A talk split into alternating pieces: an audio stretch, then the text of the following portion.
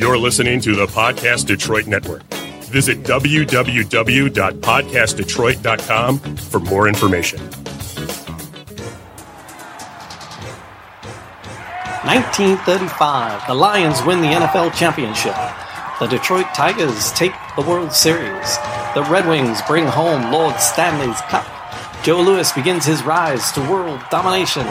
This transforms the Motor City into Detroit, City of Champions. All right, Detroit City of Champions, the podcast. I'm Jamie Flanagan. Charles Avison. That cat over there wrote a trilogy of books about the 1935 year in Detroit. Major, major championships. Just everybody. Everybody winning everything. It's got it all. It was 33 nuts. championships in one season. So we've been talking about the Tigers. We were talking about the, the Lions in last week. Really talk about Potsy and how uh, he really just made the Lions what they were. Yeah, this was a uh, uh, Potsy is the probably the forgotten um, the one of the greatest one of the great most important luminaries in the history of Detroit sports, and he is virtually unknown to this day. But we, we were talking about uh, the big three, right? So the the Tigers, the Lions, and then the other major sports team in the city at the time. Of course, the Red Wings, sure. the Detroit Red Wings, and we have a very special guest with us today. I was wondering when you're to announce, uh, and he's sitting yeah, here. yeah. Poor guy's There's wondering when he's this, going to uh, get on the show. like, hey, hey, fellas, Right here.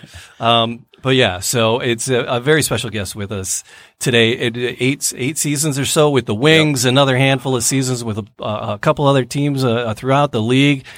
Stanley Cup under his belt, just just for fun. Uh, hanging out with us today to enjoy this story as we move talk about the Lions, the Red Wings, and the fans. Drew Miller, welcome to uh, Detroit, City of Champions. Yeah, no, I'm happy to be here. It's uh seems like an amazing story, and I, I know firsthand that Detroit fans are awesome. So it might have been forgotten, but I'm sure they had a blast back in 1935 in those years. Oh, they did. Oh, they yeah. absolutely did. Well, and that's kind of the point. Is because I I know nothing about nothing about nothing about sports. You're learning though, Jamie. We're, we're, you're picking a few things up here and there, man. I, I, I, so it's like, uh, but I love I love history, and and, and I, I love stories, and and it just and Charles is just I, I met him at a street fair.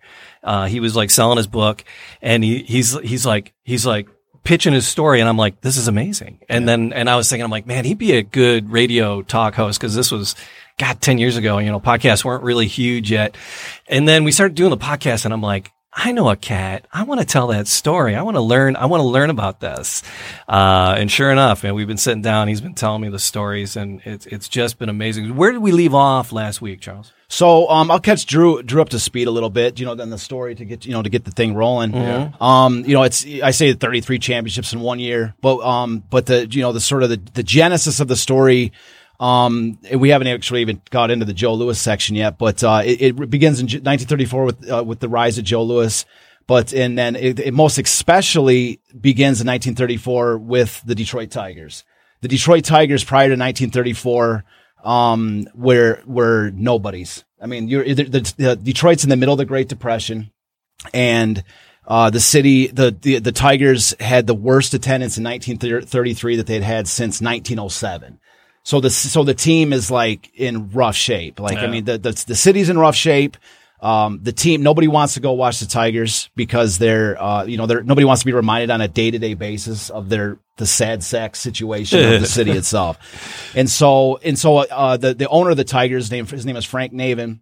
He goes out and everybody was counseling him saying, Frank, you need to sell the team because this is a guy that is, he's got heart conditions. He's owned the team for 35 years. He's built this team and um, it's the, the you know it's it's killing him. I mean, it's it's the stress is killing him. He got cleaned out by the the stock market crash, and everything is just um you know bad. And so every all of his friends are telling him, Frank, you got to get out of this. Sell it to somebody, move on, take the money, retire, be done with it.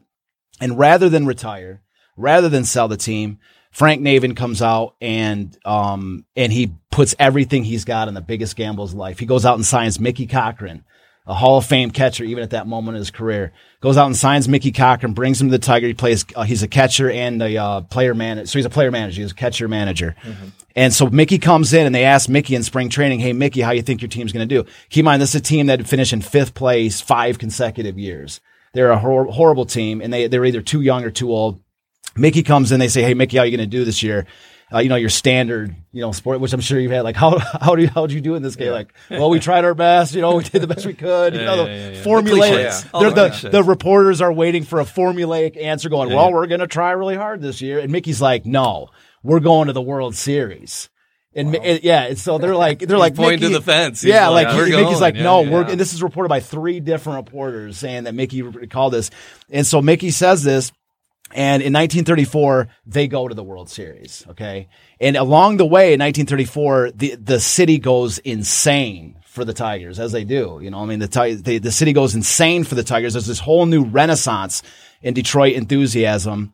And, um, and then they get all the way to the seventh game of the World Series and they lose. Oh, And they lose in just absolutely heartbreaking fashion. they couldn't win because then they wouldn't have the story. Eight thirty-five, exactly. needed- You're right. It's the primer. It's the primer Yeah, for the for 1935 sure. season. Yep. And so, um, and then like you know, so and then also in 1934, and this is kind of leading up into where we left off last week.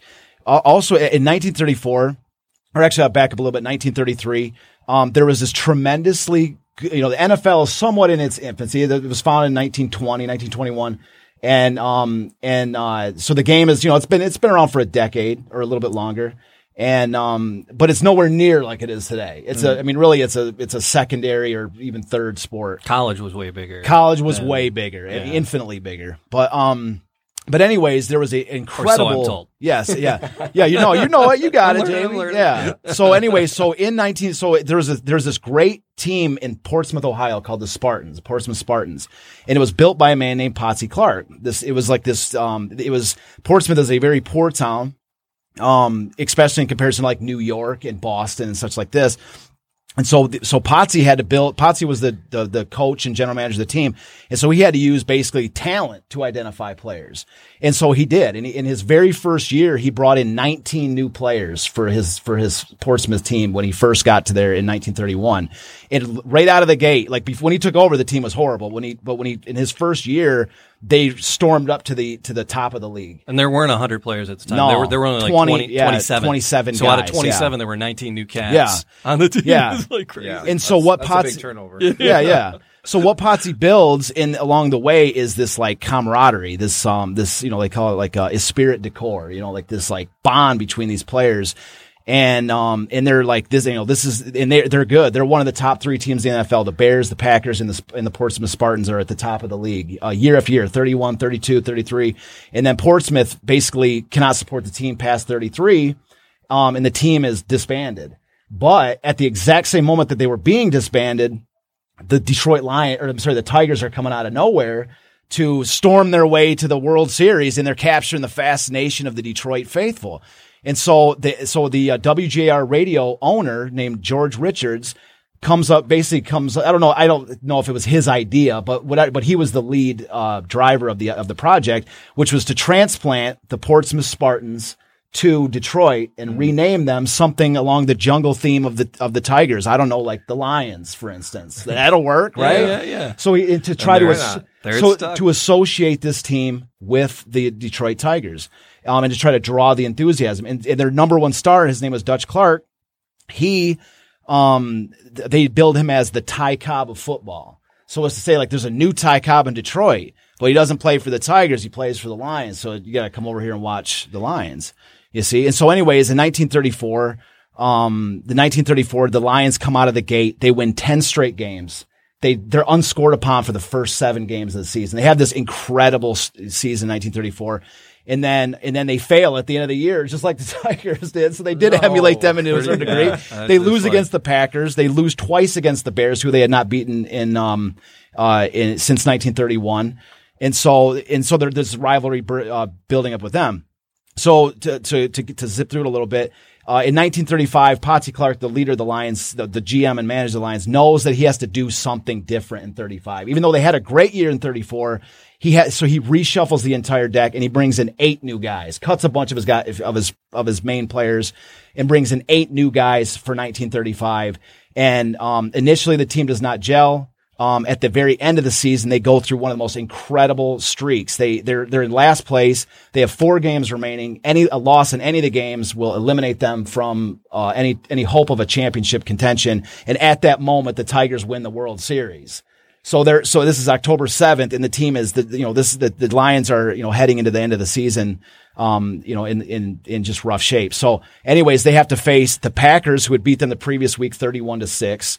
They have to beat the they have to face the Bears twice, who they had not beaten since 1931, and they have to beat the Brooklyn Dodgers, who um had beaten them earlier in the season. And long and short of it, Spoiler alert. spoiler alert, They do it. they do it. They do They it. get through. They Yeah, do yeah. it, and they get to the end. And this is why we bring in Drew here. Yeah, yeah, that because of is- that- on that it's day. this moment. Yeah. it's this is the moment. That's why we took a, a little extra time to build the story up.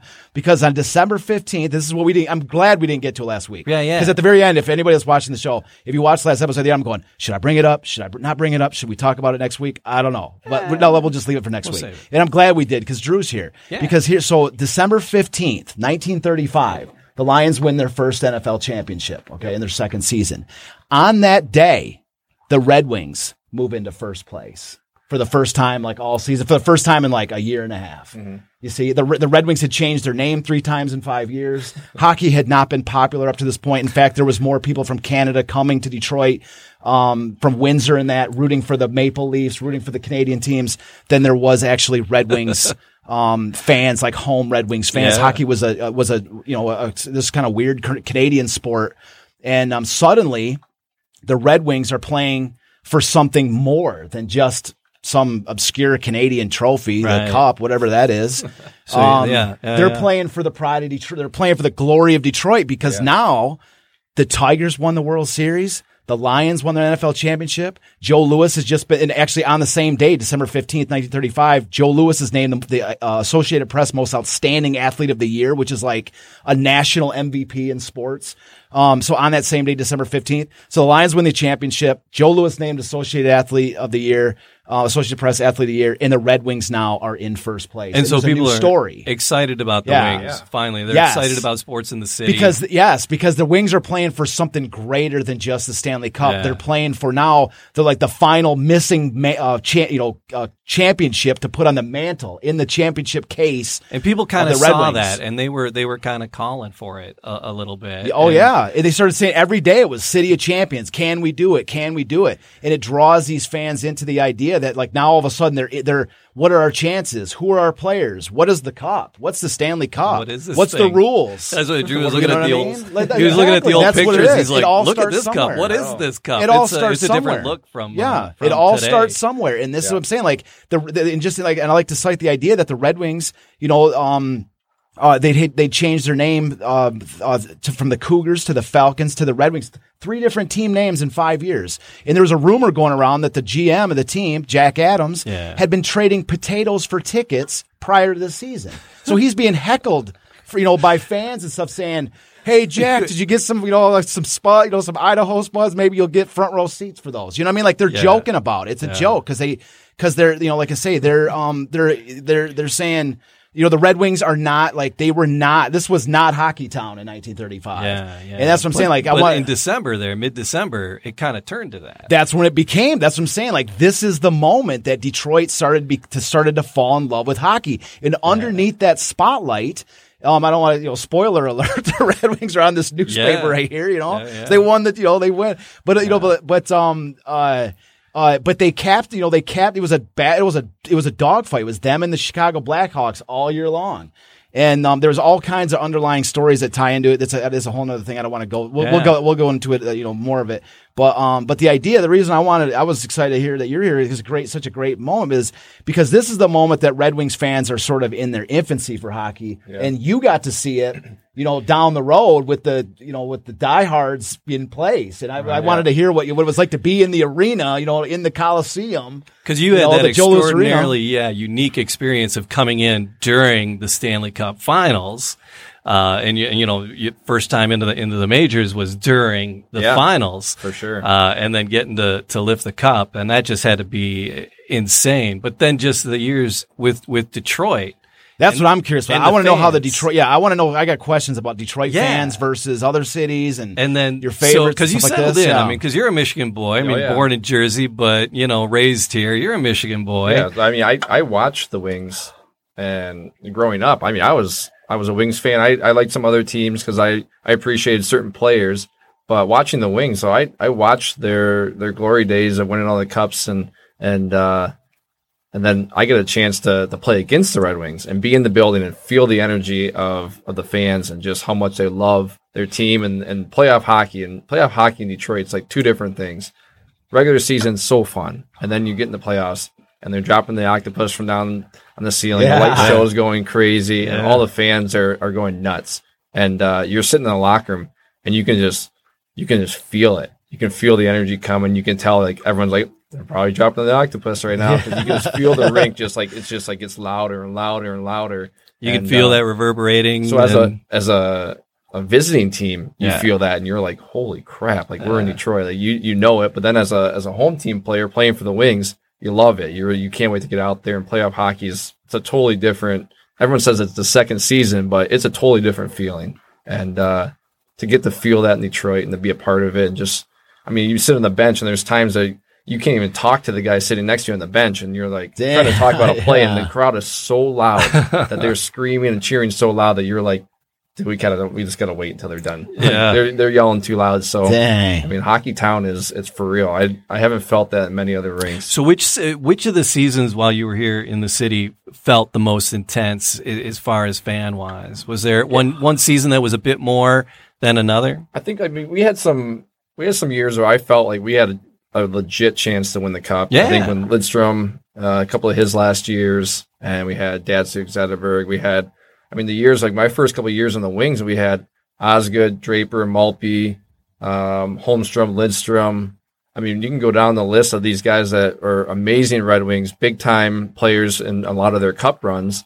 And I'm on a team with these guys. I'm like, we're for That's- sure winning. Yeah, that's And interesting because yeah, especially growing up watching them, and you're Yeah. Now you're there, like you know, you see them on baseball cards or hockey cards, you know, and then you're like now you're actually on the rink with them, and you got a card of your own, you know. Yeah. Yeah, so it's it was to, walking in the locker room in Detroit the first time and shaking hands with those guys, and now I'm their teammate.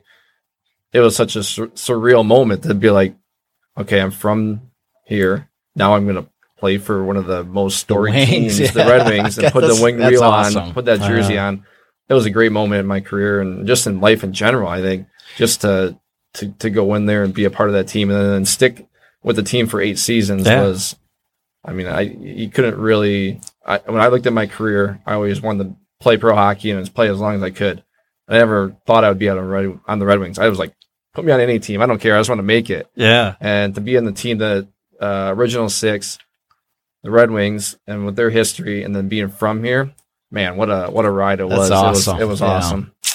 Yeah. So, uh, so because you, you said a lot of fans were coming in for the Canadian teams, and we got people that do that today, like our friend Jason. Yeah, but now they're now they're Red Wings fans. Yeah. like fans in Windsor, from my understanding, my Yeah. fans Oh, in yeah, Windsor, Windsor- Windsor- Windsor fans are die, are Are- diehard Red Wings. It's a little Yeah. bit, but when we play Toronto, like so, Yeah. the Maple Leafs cannot, like you can barely buy a ticket there, and if you can, it's so expensive. So a lot of when we play the Maple Leafs, a lot of those fans come down here and they'll buy, Yeah. they'll buy the tickets just to get in the building. Oh, you mean you can't even get them in Toronto, so they actually come Because here? it's so corporate. There's so many tickets Oh, that are paid, and there's so the prices are so high that they Ah. they they'd rather come to Detroit. Oh my pay a little bit yeah. less, and then watch the game here. So it's the the chanting is like "Let's go Red Wings," and then right after that's "Go Leafs, go!" Let's Really? go, Oh, my Red God. Wings, go Leafs, go! It's like so loud, and so they battle it out for the. I got you. yeah, That's so those awesome. those moments are are pretty fun, and uh, Montreal gets a big crowd here. A lot of the, the fans come down uh, across the border for that too. Well, in the Um, in reading about the 30 like in the 34, 35 like Montreal, that was really a that was really a town that stood out for for you know, Toronto too, of course. Yep. But uh, Montreal, um, man, they had this called like the millionaires section. They called it the millionaires section, and it was like just this crazy uh, corner of the um, of the whole. I think it's called the Montreal Forum, and uh, it was like just I guess like just a madhouse, like. Like you don't even want to even skate near it. Like even if you were on the Montreal team, like if you made a mistake, you didn't even want to go near it. Like they throw stuff at you, like glass bottles or something. Not just a million, but not just them. I mean, in, in Detroit and Chicago and all this, it's not. I got artic- I got articles all through this book talking about how bottles, glass bottles, are thrown at players on the ice. Pl- Like fans are grabbing players as they skate down the ice and yanking them off their, you know, off their skate. You know, I mean, it's well, like back then they used to have the chain link fence. They didn't have glass. Yeah. they had fence. Exactly, so yeah. like, And I think they had that. Man, that was like into like maybe in the '60s. I don't even know. Like they had it for a while. Yeah, So- that's. I mean, it's yeah. The, the vintage stuff is crazy. Like Yeah. people talk about. stuff like- That's what I loved about some of this. You know, you, especially like, like when I was doing these art shows, and you're talking with like your kind of you know rank and files, you know, like fan, and they're like, oh, that was like another. They were a bunch of small guys. You know, it was. They always kind of poo poo the time, like, oh, it was. That was back in the 30s or whatever, you know, like, but you don't understand, like, there's without any rules, it's almost like, I mean, I mean, it's just like a gladiator battle with sticks and a puck. I mean, some of the stuff got Oh, yeah. crazy. And, uh, I mean, it's just, yeah, it's, um, it's different. But, but anyways, yeah, I just love the idea that Millionaires Club. I think it's just such a great name for a, for a section. Like they weren't millionaires. They usually say it and they're like, they weren't millionaires. And, and they were like, it was like the cheap seats actually. And, um, maybe that's uh, kind of like a play on, play on words for why it was called the millionaires section or something. But Is there is there a, a stadium that that or arena that uh, you get to play in that that was impressive from from the player's perspective? What yeah, was I, I think like we're talking about Montreal. Montreal was one Yeah. of those one of those stadiums that it's a lot like the Little Caesars Arena now, where the the fans are pitched up a little bit more. Yeah. So when you're on the ice, it literally feels like they are on top of you. Mm. So you're skating around, and you're like, it's just a little bit more intimidating. And uh, like you said, they they care so much about the game. They they're very educated on the game, so they know what's going on. And uh, yeah, so that was always a fun. I just the history. I think just original six teams uh, have so much history, and there's so much that goes into the even if it's a newer building. Just I mean, there's so much there, and I think in Chicago, the national anthem there is the guy that sings the national anthem there. I don't know if you guys ever seen it or heard of it. This guy, he's almost like an opera singer. He's like six, eight year tall, like so tall, and he just belts this out, and the whole crowd just like claps and screams and yells during it. So like literally, your blood is like boiling. You're like you're like shaking on the bench, like you're so like jacked up for it. So I, I love being in Chicago That's awesome. for that. It was there are some time tested rivalries with with Detroit and and you know I remember the Avalanche was a, a big Oh my a, God, a big yeah. one man, and then you, huge. you get the original six and uh, just going back and forth uh, you know some years it was it's Chicago that uh, we really had uh, the go to with some years is Boston. Uh, so 35, who in 35, who was uh, Chicago. the Chicago was 100%. uh, the giving us the most 100%. Yep. Yeah, and there's actually a really interesting. Um, like I say, we can dive. We're going to really dive deep into this, but I'll give a, a, a couple, I, just a couple of glance overs because it because a lot of times, you know, so a lot of times people think rivalries are only because of the proximity of a city. Like, oh, Chicago's near us, so it's a natural rivalry, and that's there's. I'm sure there's a there's something to, to do with that. But um, but a lot of times I think it's because because of that proximity, you tend to play that other team more, and you start to develop like you know one guy elbows another guy, so that guy the next game, you know what I mean? Like you you have more chances for friction, more chance for escalation. Um, and so uh, back in the 30s, so that, so that is what was like, you know, besides, you know, there, I can sit here and talk about numerous examples of the players that didn't like each other because there was, I mean, there's a great many, but it's, but one of the most fascinating components of the Red Wings of this time, um, is, uh, is the, is the, is the rivalry between the owners. James Norris and Frederick McLaughlin for the for the Blackhawks. Because the, in the in the story of them like it goes back a little bit, but the idea was is that uh, to save a ton of time uh, telling it um, is that the two of them were were lived in the same neighborhood in Chicago, and and Norris had been blocked from getting a a NH. He loved hockey. Norris loved hockey, and he and he had been blocked from getting a team in Chicago because McLaughlin had got the Blackhawks. He got the Chicago Arena and he uh, Chicago Stadium, I believe it was called, is in, it was a hockey arena, and um, that's where the 1932 uh, championship was played between the Portsmouth Spartans and the Bears. Yeah. and and anyways, um, so Norris was blocked from getting a team in Chicago because McLaughlin had a deal with the NHL saying. You know, we have exclusivity for this for this region, and so Norris started his own league. He started his own like NHL style league in Chicago and recognizing that um that the NHL recognized that I mean Norris was a billionaire. I mean he was one of the most richest people in the country. And so they were like recognizing the the need not of like not wanting to pick a fight with a billionaire, right? With a grudge, right? So he so they they're like, "Well, why don't you wage your and they hated each other. McLaughlin and Norris hated each other.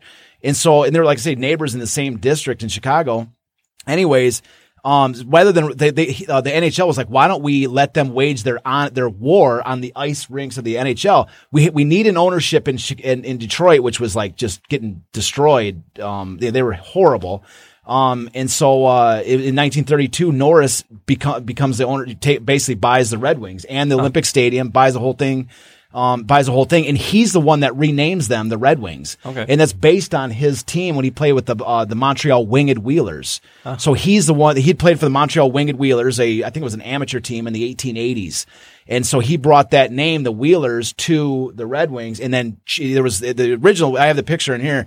It had two wings. This one would just have one. And um, so he changed the name of it. And so then from that point on, he's like, it was just an arms race between him and McLaughlin to battle it out. So the ownership hated each other. I can tell you an equally powerful story, you know, big story about between Norris and the coaches of the of the Blackhawks, or I mean, not- not Norris, but uh, Jack Adams, the coach and GM of the Red Wings, and the coach and GM of the Blackhawks.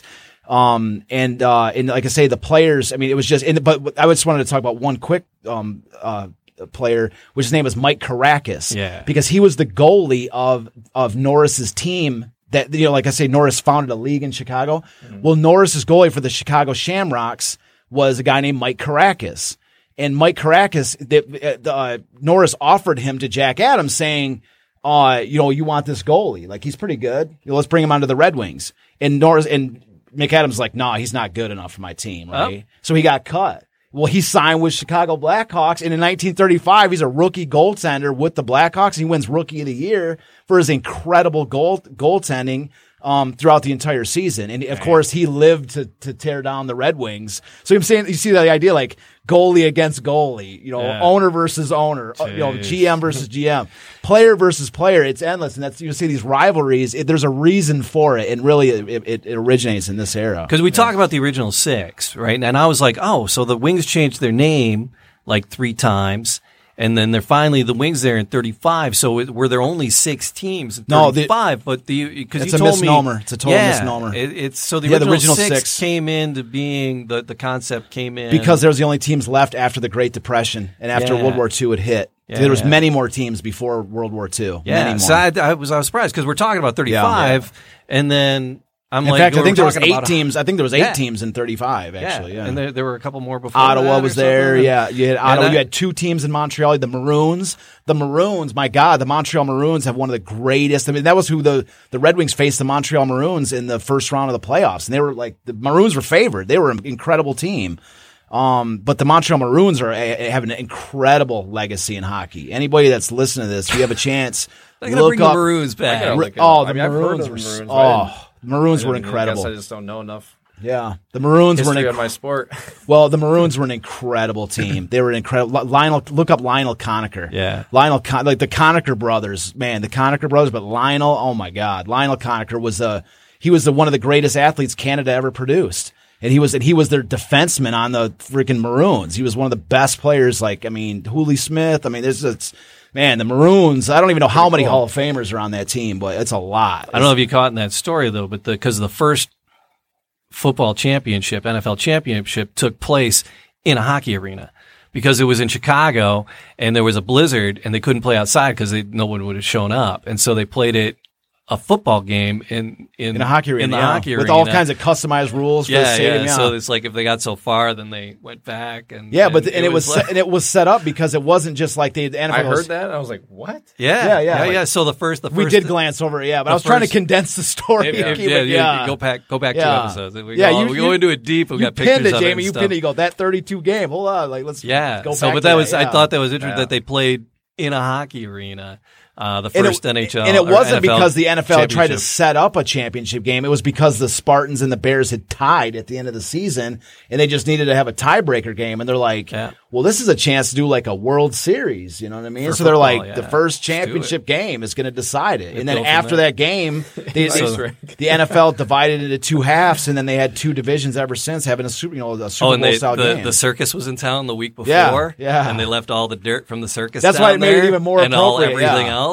On Yeah. all the elephant dung Yeah. and Oh, everything. yeah. It was like oh, it was a it was a beautiful, beautiful game. yeah, But you were a Spartan. I was. Uh, you got to play. Uh, that's like a family tradition. Yeah, I was- I so how deep 10th. does that family tradition go? I was the tenth member of my family to play hockey at Michigan State. so Member 10. of the family. yeah, so no pressure. yeah, my So- grandpa started in the in the mid fifties. Okay. got a great uncle, my dad, five cousins, my brother, and me. Yeah, Yeah, yeah. it's uh, quite the the tradition. And I, So were I- you destined? I mean, with that much hockey behind you, was it? You know, I mean, you, you had the you had the coaches there at home. Were you kind of destined for it? Uh, I, yeah, I think like if I look back in my childhood, I, I spent a lot of time in ice rink. Yeah. My uncle, my great uncle, he owned an ice rink in L- in, in Lansing called LIA, okay. or it was, maybe it was LIG, and they switched to LIA, one of the two. But he, uh, yeah, so all the guys would come that played hockey at Michigan State and played pro hockey. They would come back to town and train in the summer. So I would go watch them. So my cousins were training, and all the guys playing pro hockey.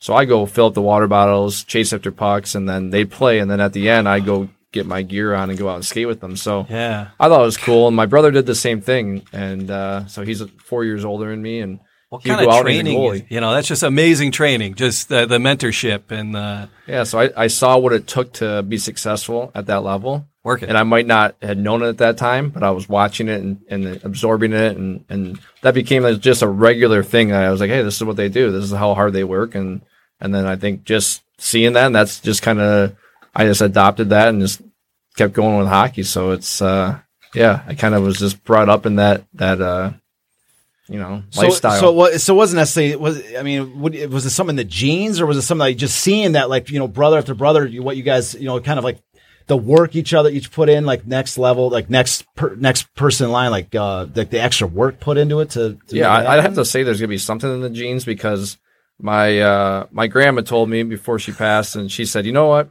When I watch you play hockey, I swear to God, it's your dad out there. Oh. So, and I'm like, I'm like, what do you mean? And she's like, you guys skate the exact same, like identical. Our stride and how we look out there, and just our mannerisms.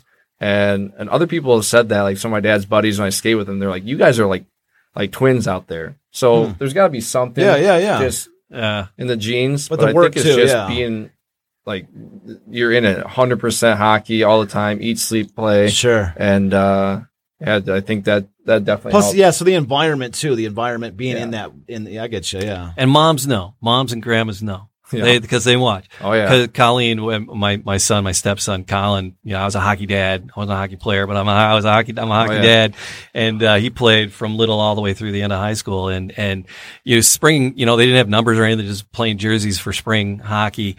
And you know, we're like, "Where's Colin?" She's like, "He's right there." And they're like, "How do you know?" She's like, "I know." you know, Oh, yeah. is my boy. I know what he looks like. So yeah, Yeah. Grandma's saying she knows. oh yeah, Grandma knows. they Grandma- know, they know for sure. So, Grandma knows. yeah, So the Spartans, you, I, cause I asked Charles, we were talking about, uh, and it's like, oh, the Spartans. I wonder if Michigan State had drawn that, but I mean, Spartans, it's just, that's a good sports name. Well, Spartans Um, are just like a, I mean, a legendary warrior. Yeah. So I mean, it's yeah, yeah, natural yeah. that somebody somewhere would use them. My a- supposition is that, uh, they took it from Portsmouth Spartans and they brought it to state. That's my, That- they're just it- not based in fact. My supposition is that just- it had nothing to do with each other. that was my supposition. It had nothing to do with each other. In fact, they didn't bring the Spartans to Detroit Yeah. because of the Yeah. Michigan State. Sp- Oh, you know, maybe. the- yeah. That they didn't That want to. would- like, That would it- probably be even smart. yeah. Yeah, even you know what I more mean? Like, logical. that's well, that's my supposition. Yeah. I'm just throwing it out there. yeah, yeah. I just, I, I just, don't- that's me. I just But make it could have been, up. but you could be right and I could be right, Jamie, because you know see what I'm saying? Like they could they could have been named. Yeah, there's we can all you know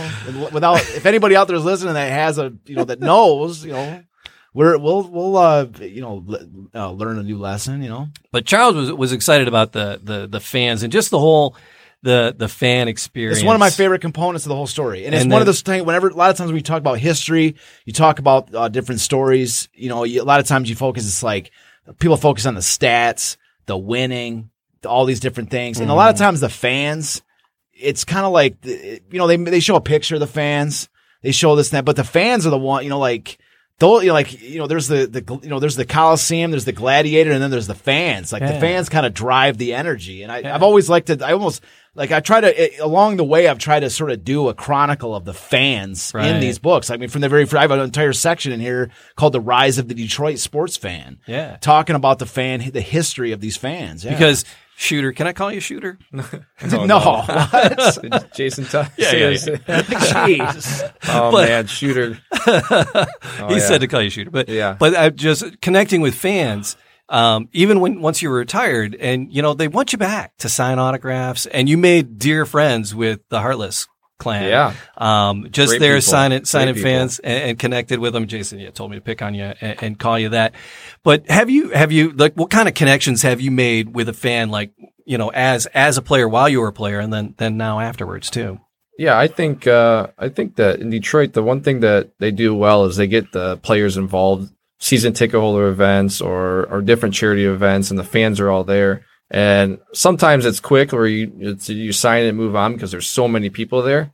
But then there's some events like the the Toast to Hockey Town is one that you can get there and and it's uh, pictures and autographs, whatever it is. But you can have a conversation with fans and and kind of come down to that person to person level and not just hey you're on the ice i can't have any interaction with you and uh, anything like that so it's a little bit more broken down and and they can appreciate being hey i enjoy watching you but i can at least talk to you and, and you are real. So i enjoyed that part of it. I, I enjoyed the relationship with the fans talking to them. Um, they have their favorite moments or favorite teams and just to hear their interaction with the team and, and their history. Um, and it goes back. I mean it's family members grandparents great grandparents i mean it's passed down through the generations for the love for the red wings i'm sure it's Totally, hundred percent. same way for all the sports Yeah, Detroit. that's how I. That's how I became a fan. Yeah. My, that, my parents, you know, like my dad, Yeah. my aunt, my my aunt Judy, if she's listening, she's the one that bought me uh, Detroit Tiger baseball card sets of just the Tigers. Yeah. You know, and then she bought me a set of the Blue Jays, and she said, "Hate these guys." It's like these are the you're you're a fan of the Tigers. You're a fan of the Tigers. You know, the, the, the you know, I was I was basically indoctrinated, so it is passed on for. There's no doubt.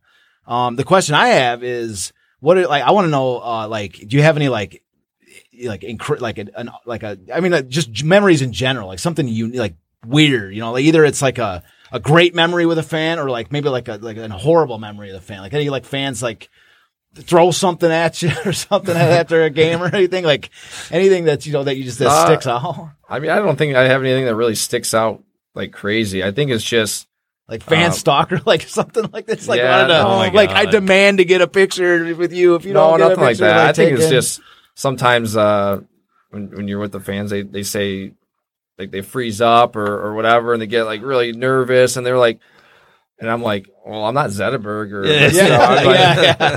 I'm, I'm one of the I, yeah, you know, but it's I, I think they're just they're so passionate about their team and and, and get the opportunity to meet the players and, and be around them in different settings. I think that that's just the most fun is just hearing the their side of the, the story, not even interaction just with me, just in general about the the Red Wings or or when I was with other teams, just hearing their interaction and their love for the game. I think that's something that I've really always taken from the fans is just their appreciation and love for the game. And I think that that's something that we have in common as not only just as a fan but a player. It's just Yeah. it's there for both sides, and and they care so much and they're so passionate about us winning.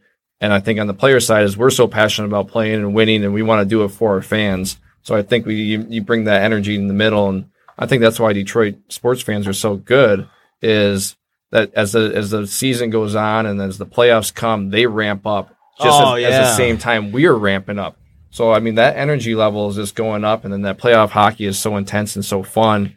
And I think just you know I, I think they got a little spoiled here by so many championships and so many playoff. Yeah, it's like twenty something years in a row years. of playoffs in a row. Yeah, Yeah, so it it's was like like- 25. People were like, it got to the 25 point. years it was, 25, yeah. Yeah, it got to the point where people were like, dude, I know I'm tired little- of going to the little, I know playoffs. Yeah. There was actually people saying like, I'm tired of going to the playoffs. No. Like, no, they were they, because they were like because they wanted to like tear down the team and say like Yeah. let's build up and have like a super team. I'm tired of just going to the playoffs, Yeah. losing the first round and being done. Like that's how spoiled it is. Like I'm tired of going to the playoffs. Let's like strip down and you know rebuild a super team. Like that's really that's the that, that's what happened. I mean that's that was the you know the the prevailing fan sentiment that was like it's great to go to the playoffs, but we want to win a Stanley Cup. Like, you know I mean, like that's like that's become like the standard when it's kind of like the Yankees. good, like though. they don't want to just Yeah. go, which is yeah. a good standard to have. It raises the bar. yeah. Absolutely, absolutely. And no, I, I think it's it's uh, right now it's a, it's a tough time, and I'm back in the in the building for about half the home games doing in house TV and doing the game day show on the concourse,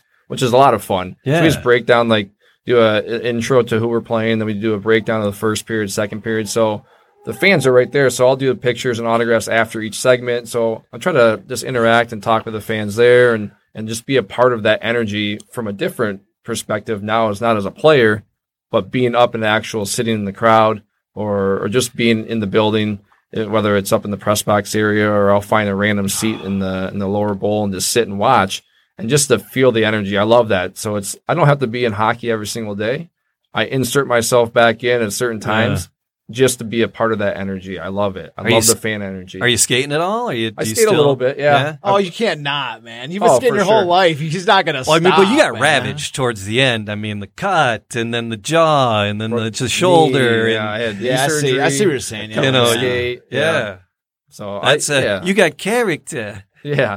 I, al- I almost was a pirate. Damn. almost Jeez. lost my eye, but Damn. 60, 70 stitches or something Yeah, like that. bunch in of the Was it different layers. really? Yeah. Oh my god. it started here, went up, and then when it crossed my eyeball and then up in my uh, Jeez. eyelids. So I got lucky. Somehow I blinked at the right time, and my eye retracted. But yeah, so Damn. I got lucky. Um, very very lucky.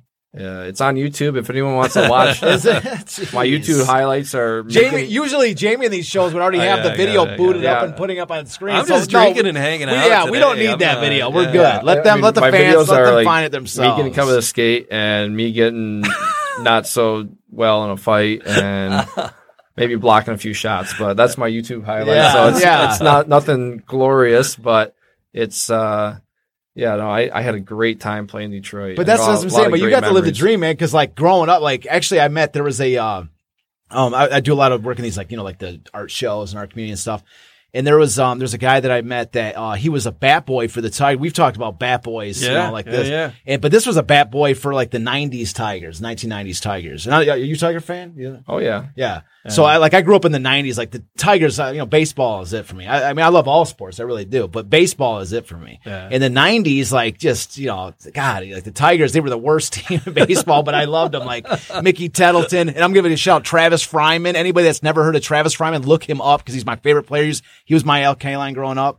Um, but uh, but anyways, this guy, I meet, I'm talking to this guy, and he's related to Frank Tanana, right? Oh. The pitchers of the Tigers. And he, this guy, he was the bat boy for the Tigers in the nineties, at least for a certain Yeah. amount of time. He'd like did some bat boy stuff. He like went, you know, did some behind, you know, he was always, he like hang out, like whenever he wanted to go to a game, he's in the, in the Tiger dugout or whatever. Like he did all this stuff behind the scenes. Like, dude, you lived my childhood Yeah. like fantasy, man. One Like of my- one of my kids he's like, right yeah, it was cool. I'm like, no, dude, you don't understand. That was like my, my you know, nineties Charles dream was to like be like a bat boy for a game for the Tigers, or whatever, you know. One of my kids right now uh, is a bat was a bat boy. The season just ended, but uh, for who? The Yeah. Tigers? Yeah, yeah, yeah. How the hell did he get that? I I, want to be a bat Luke. boy, Jamie. He wants to- he wants I want to be- be the bat boy. he wants to Come on, man. he wants to be the he wants to be a, a sports announcer. So he's like he's I'm, I'm helping him. Uh, Well, I want to do some stuff too, but I, is Yeah. that what it takes to get a job like that? Uh, Doing something like this? I'll claim a bat here and there. Yeah, yeah, yeah. No, but I'm just saying. But I, I use it because like you actually got to play with the team, which is Yeah. like you know, like you grow. up, I grew up playing like, oh man, like I'm gonna. I grew up in Kalamazoo and wearing a Tiger hat, and you know, Kalamazoo is almost an equal distance between Chicago and Detroit. So there was like hat. It was almost it was weird because Kalamazoo had a lot of Chicago like whites, especially in the '90s. Like I said, the Tigers were trash, and so um, you had a lot of White Sox fans in the ni- in the '90s in Kalamazoo. And so I, a lot, there's a lot of time I had to defend my team. I'm like, dude, you know, I, I'm not supposed to swear in here, but I was like, you know, heck with the White Sox, dude. I'm, a, you know, the Tigers are it. They're like, the Tigers stink. and so I'd have to defend the team. But I'm like, even at the time, like I say, it was like, if I had a chance to even play, to play with the Tigers, Yeah. that would have been awesome. So it's, it's, you know, like I can see like how that, oh, I can see from the perspective, like you, you look for any job with the NHL, but the fact you land with the Red Wings is, is, Yeah, is was- extra cool.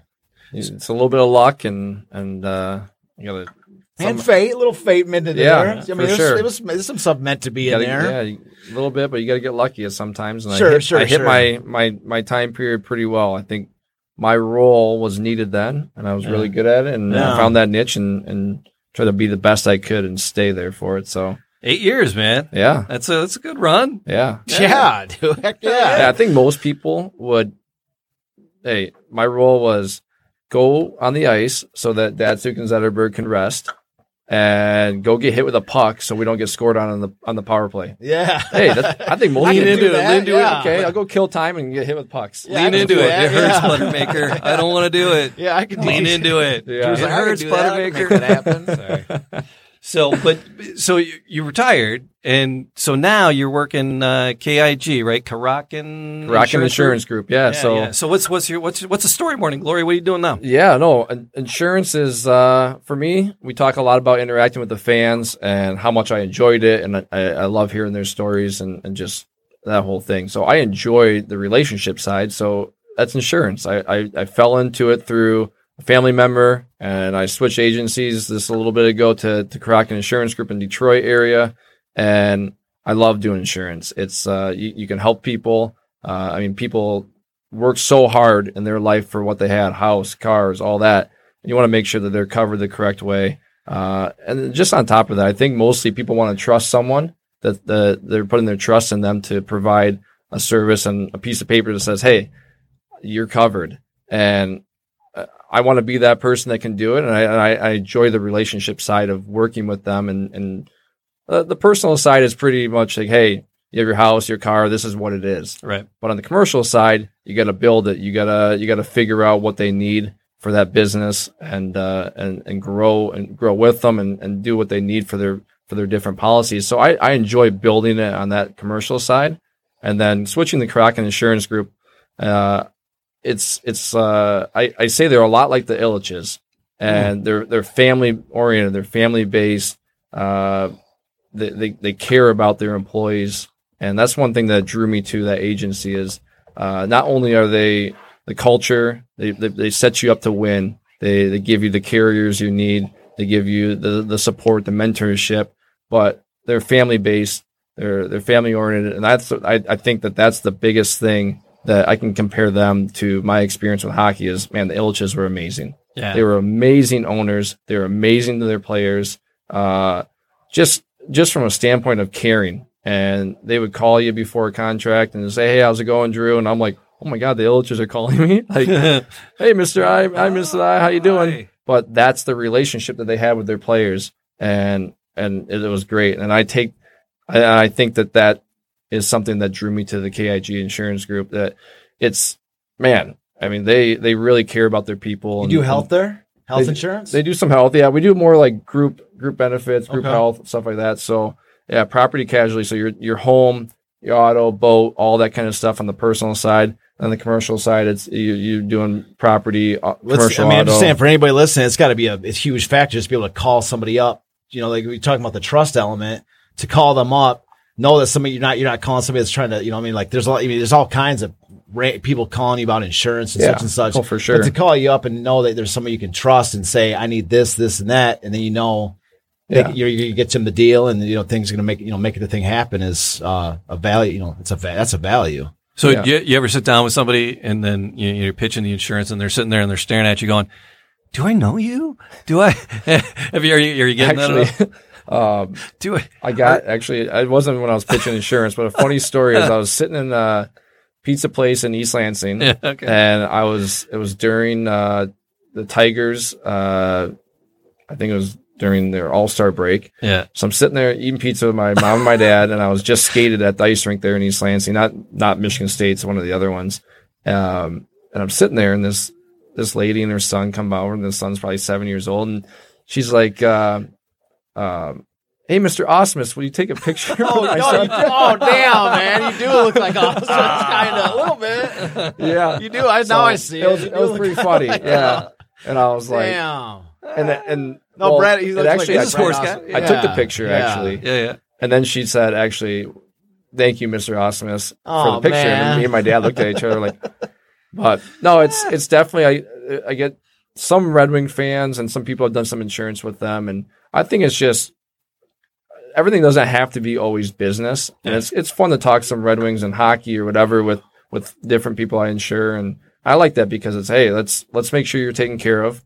But we also have some fun stuff to talk about and, and, uh, Sure. and interact and have, it, it doesn't always have to be that like okay here's your insurance okay talk to you next year it's a there's there's a relationship that can be there and we have a, a common ground that we can we can chat about playoffs or and people or wondering about where to look for stuff. Like there's so many different places it gets. I mean, I'm saying, like you know, it's a you know, trust is about the it's about trust, but you know, making a you know connection with a business that you can trust and make it happen. So it sounds like they're. I mean, it's that's it. I'm glad yeah, you're no, here it's, to talk it's good. it. No, it's I appreciate having you guys on. It's I'm I'm so pumped to to hear about 1935. It's something that's so yeah, we're, we, and- we- this is what this is our, our entire sh- the, the year was so great.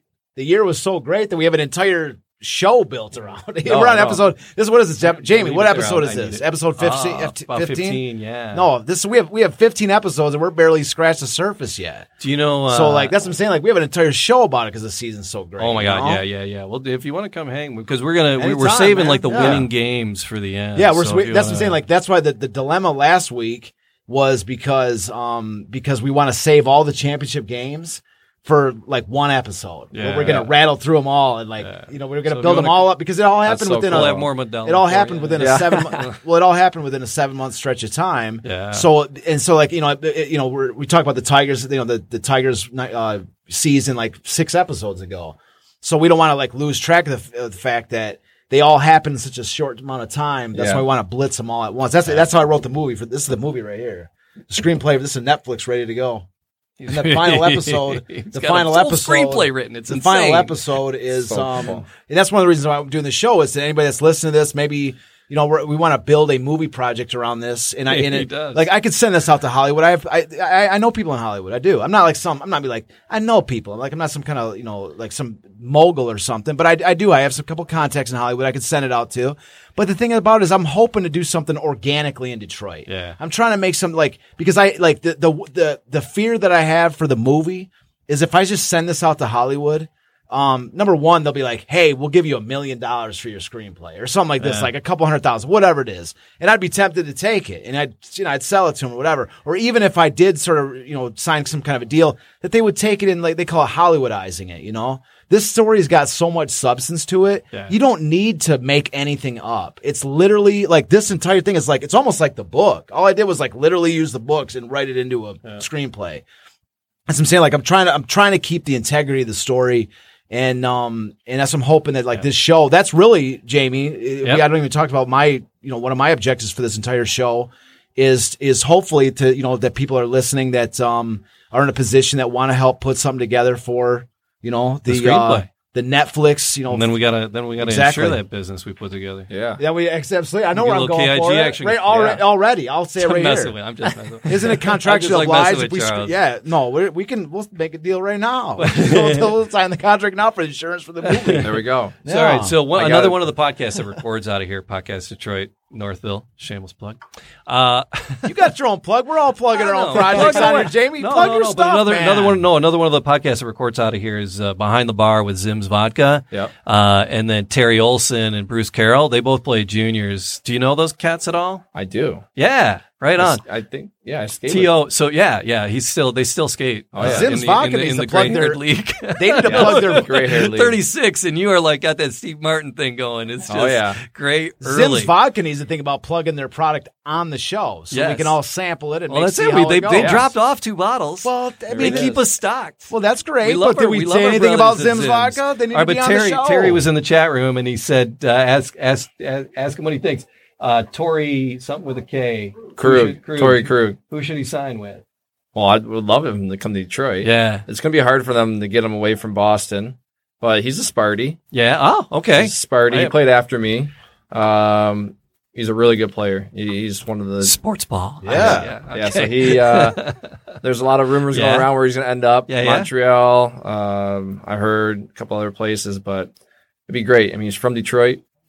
Played at Michigan State. It'd be awesome. to Yzerman's here to sign him, man. Yeah, talk I to it's him. awesome. Just- all you got to do is just talk to Yzerman. Just I got give him a such high hopes, man. just- There's just, like- just talk to him. Give Yeah. him, just give him a couple minutes. There's some let him talk magic that can happen here in about this like city. Yeah. I talked about like freezing up, and, and sometimes when I see Stevie around the rink and I talk to him, I'm like, Yeah. hey, how's it going?" Like, I mean, I I grew up. That was one of the guys I loved Yeah. watching, and and uh, every time I still get to see him now, Oh, it's kind he's like awesome, man. uh, yeah. he's yeah, he's a really Yeah, nice guy. yeah. I, yeah, I'm, I'm I'm hoping that next year and every year we make that a little bit of progress and, and get back to the the glory days because I got trust. I want I want playoff hockey in Yeah. Detroit. I want to watch it. I want to feel the energy and be a part of it. The And- octopus on the ice and all. Yeah. that's Yeah. amazing. That's I'll- like the I'll bring greatest tradition that there is. There's Yeah. no what other hockey playoff tradition is better. I'm not asking you. You don't like even if, I, if there was one, you know, Jamie. Uh-huh. But but there is. But I'm just taking my word for it. Yes, I'll And- take your word and for take it. Drew's word for Yeah. it. Yes. there is no better playoff tradition than throwing an octopus on the ice. No, and no, then I Al, did- the Zamboni driver, grabs it. And Yeah, his, and then swings it around. hey, yeah, his hand is, yeah. his I watch hand has hockey. never I'm a smelled dad. Okay, I watch okay, good. good, okay, good. So you, you, you're I don't in agreement play with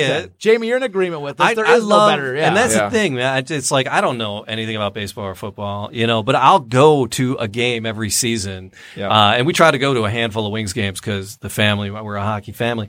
Uh, I just, I just love, I love the experience, and that's that's why sure. I love these stories that that you know Charles is sharing with me, um, just just to Yeah, experience Drew- it, Drew, the history, some stuff out, and man. yeah, it's I love your blank- that's, stories. and that's why I thought it was so cool that you, you've been on here is talking about the past. And then, you know, I was talking about the past and you bringing in like the, you know, the, the current, you know, talking Yeah. about Red Wings fans and the thing now. I thought it was kind of a cool, cause we, Yeah, cause actually fun. this was the week that we're transitioning. You know, I mean, we might, we actually might go back to the Lions, but it was, we left off last week and I was like, I had it on the tip of my tongue. I'm like, I want to talk Well, this about, December I want to talk about the fact December 15th together. of all this stuff happened. I was like, let, leaving off last episode with like, it ended like this. And I'm like, And the city's Yeah. coming alive, and the fans are just, and, and, Yeah. you know, I- and we appreciate people like you. Put yourself on the line, your shoulder, your Yeah. knee, your face. You know, uh, thanks for thanks for doing this. Like, man, you, like yeah. you're in the military or something. Thanks for your service. Yeah. You know, but you know, but you it is know. important, man. This uh, is you a- got- it's I part mean, of our culture you, here. You get, you get paid for getting your butt kicked. Yeah, out but it's there, part of our but, culture. uh, The Red Wings are it, man. it's like that's it's we. it's- I, yeah.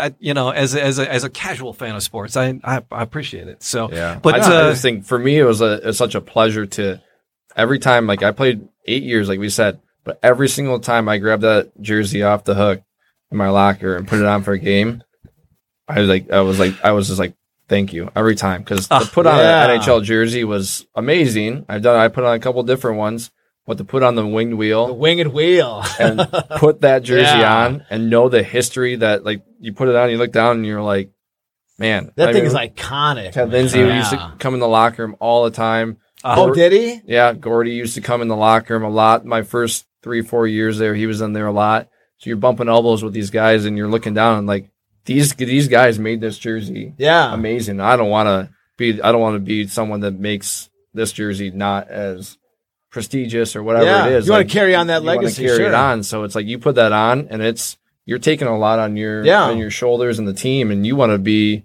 the best you can be for that jersey. And I think I had a I mean I had a blast wearing it. I, I loved being a Red Wing. Uh, I still put it on for the alumni team, and Yeah. uh, my line mates are Red Berenson.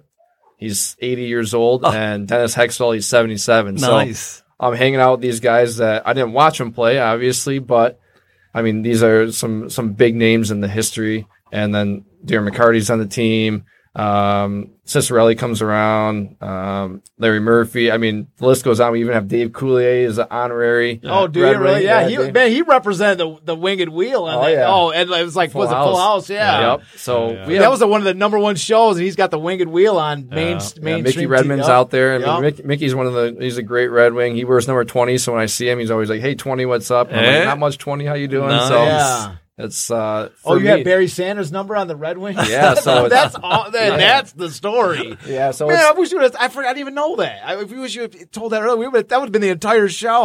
number twenty and the Red Wings. Barry Sanders' number on the Wings. That's awesome, So, man. I mean, it's just That's I mean, cool. to be on the team and then to now play on the alumni team with with some of these great players and Yeah. some of these guys that won a bunch of cups and um, to just be around the rink is something that I've loved my whole life. But to be around as a Red Wing in Detroit is awesome. Did you take that twenty because of Barry, or was it just that? I took some- twenty because that's what they gave me. Oh, really? I was gonna say, what was a- his oh 20 my was your God, but- number. yeah, but what Yeah. a great That man! was- that's you know that's Barry in man. Detroit, having 20, yeah. Twenty is the a bad number. That's the number. man. My God, I, mean, didn't. But yeah. if you look at like Detroit, um, obviously Mickey Redmond wore it. Um, I didn't know. this. Robitaille Yeah, wore it. All right, yeah, yeah, Lapointe okay. wore it. Mm. Um, who else wore it? Um, See, I know some of these names. yeah, I mean, they- Oh, Luc Robitaille. My Not just- God, yeah. I mean, there's some I think he was number one overall pick in the year that Eisen was number three. Was Yeah, it- so I, there's- am I right on that? I, Alright. I think I think I'm, I think that was the case. yeah, Is he probably would amazing know. He would his- know. I think know? that's the case. I think Robert, Luc Robitaille was number one, and Yzerman was three in that draft, and that's what I'm saying. So that's you got that twenty. I mean, Yeah, so Robitaille was just- amazing. Yeah, I know it's the same thing in Anaheim. I was number 58 in preseason because I was just some young guy, and I come up and I'm in playing playoffs, and the coach was like, "Hey, Millsy, come here," and I'm like, "Hey, uh, what's up, coach?" Uh, he's like, "You're not wearing 58 in the Stanley Cup playoffs. We're changing your number." I'm like, "All right." He's like, "What number do you want? 18 or I don't remember the other number." I'm like, "18's all right. All right, 18." So he was like, "You're not wearing this on our team in the playoffs," and it was like, why Anaheim was- not? I don't understand. Why not? I don't know. He was just at the time. He was just like, "We're going to change your number." Oh, what- was so it too just high? now, it's or- like now guys wear these higher numbers and whatever. But he, Yeah, like ninety nine. That was was that that was uh, well, 58's like not a hockey number. Sixty eight Yeah. was that wasn't that 68 uh, is yeah sixty eight was Jagr yeah and then ninety nine wasn't that Lemieux? But no one wore. who was ninety nine No, Gretzky was. Gretzky now 99. yeah, oh my god my Gretzky yeah, yeah Yeah. 90 that's what I'm saying like if Gretzky's ninety nine people can't wear Lemieux was 66. yeah yeah yeah And then Jagr was 68. Yeah. Yeah. So it's, it's, uh, yeah. I mean, like I said, any team, That's any a stupid number. just Why? sign me. if you could have had your choice for a number what would it have been Um, I wore nine growing up, but that's obviously not in Right. Detroit. Yeah, and yeah. then I That's wore how, yeah. 27 in college. And then when I was with Anaheim, 27 was Scott Niedermayer. So I wasn't wearing that. He yeah was a captain. Niedermayer was sweet dude. So, yeah he was um, sick Niedermayer was I, awesome hey, any number works for me. Any jersey. yeah As but long what as if, it's what in if you there in could have the locker, chosen but what if you could have chosen Actually, no, I I, I, like 20's I like awesome. 20 for 20's Detroit. I like 20. Oh my god! I was yeah. hoping you were going to say that because 20 is awesome. Yeah. That's Barry. now you that know, I've like had it, and then- Barry yeah, Sanders of the that's Red. Wings type of thing. You know what I mean? Like that's Well, it. I wouldn't go that far. I don't think this body's running through Hey. many people, but Jamie doesn't know. You had him for a second. Yeah, Jamie you doesn't told me know. anything, You could have told him you were the Barry Sanders. Like Yeah. your game was the Barry Sanders of the Red Wings, and he would have just accepted that. He would have known that for the. Maybe some other people watching the show would've- would have thought yeah, that You would have had me. You Yeah. would've had me. a little fish hook at you. no, but I will never forget that number now, actually, because like Yeah. his twenty is like you know, as far as Detroit Lions, that's like sacrosanct. You know, Oh what's my cool God. is I didn't know that that was Junior. I gave him a Drew Miller 20 jersey, and he's going to wear it for encores. With, Yeah, with, yeah, yeah. uh, he does. He usually wear, throws a Wings jersey on. Yeah, for his so now he's going to wear mine Nice. for his encores. yep. So yeah, he, he said he was like he was in your closet trying on like playoff jerseys. Oh, and yeah. crap. Yeah, yeah, we had fun there a couple weeks ago. They were over drinking out of my mini Stanley Cup replica. they had my Stanley Cup ring on. Oh, Nice. damn, nice. Yeah, it was fun. So, uh, KIG, right? Yep. If people want to get a hold of you about insurance, if they're like, oh, hell, I need some insurance, why not talk to this guy? Yeah, check, Well, how- check us out. GetKIG.com. So Okay. G E T K I G.com. And uh, yeah, We'll I'm put it down there. in the- we'll find my it- email and office number and all that. So it's uh, cool.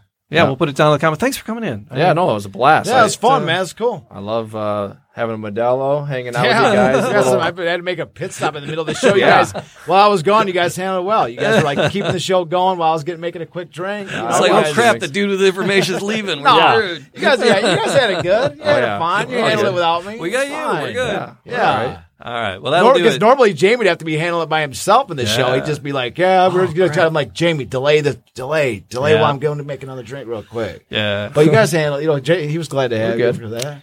But uh, we're gonna wrap it up because uh, you know more podcasts to do. We keep you here all Sure. night, but uh, you know, That was awesome. Thank I, you. I had, I had a blast being on. Yeah, we want to bring uh, you back. You want to, you know, we, Anytime. You want to bring us out to your thing? Open you door. the Now you Red know Wings where we live. concourse. We, let's, Yeah. let's You're cross. welcome. You know, you say like the, uh, you know, cross reference or whatever. the- What's the word? The um, cross pollination. No, damn it, Jamie, you screwed it Yeah, up. so we have the the where people like immediate networking, networking. Ah, there you are. Yeah. Fair play. Yeah, so we're networking. There you So go. you want us? You want to come back? We want. We want to bring you back anytime. we you should have bring you us out to on. We, thing? we have we bring people on uh, at intermission and we do cool segments. Bring uh, me on anytime. we Bring, bring Jay. on, Yeah. talk That- about- it's that about book this. is amazing. Yeah, Yeah. That's, should- I talk about that's Red what I like stuff. about the new arena. It's like it, it's a real respect for a lot of the old, and Yeah. there's a lot of the old signage and a lot, sure. just a lot of vintage stuff. I, I just I love going through it, even more so than the Joe. I think the new the new arena I think really pays tribute to the things that have come before. for sure. Yeah, Um, and I'm it. and I may be the only one in Detroit that do. I have a I have a story. This has nothing to do with 1935,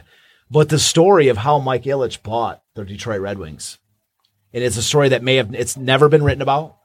It's very few been talked about. It is a it's it's fascinating, and I heard it from the from the inside source of how it actually happened. Uh oh. But I may may have have to leave it there. It's a teaser. That's Yeah, it. It's you called go. You got to come back and hear that. Do I'm you gonna know tell that you after story? the show's over. Do you know the story? I don't. Fair play. All Last right. time I might tell Drew after the story's over because All I'm cool with him now. He's my, All right, he's my friend. Yeah. All right, cool. That'll do it for us. we're We'll be gonna tell the back. video, Uh, yeah. We'll be back next week with more Detroit City of Champions.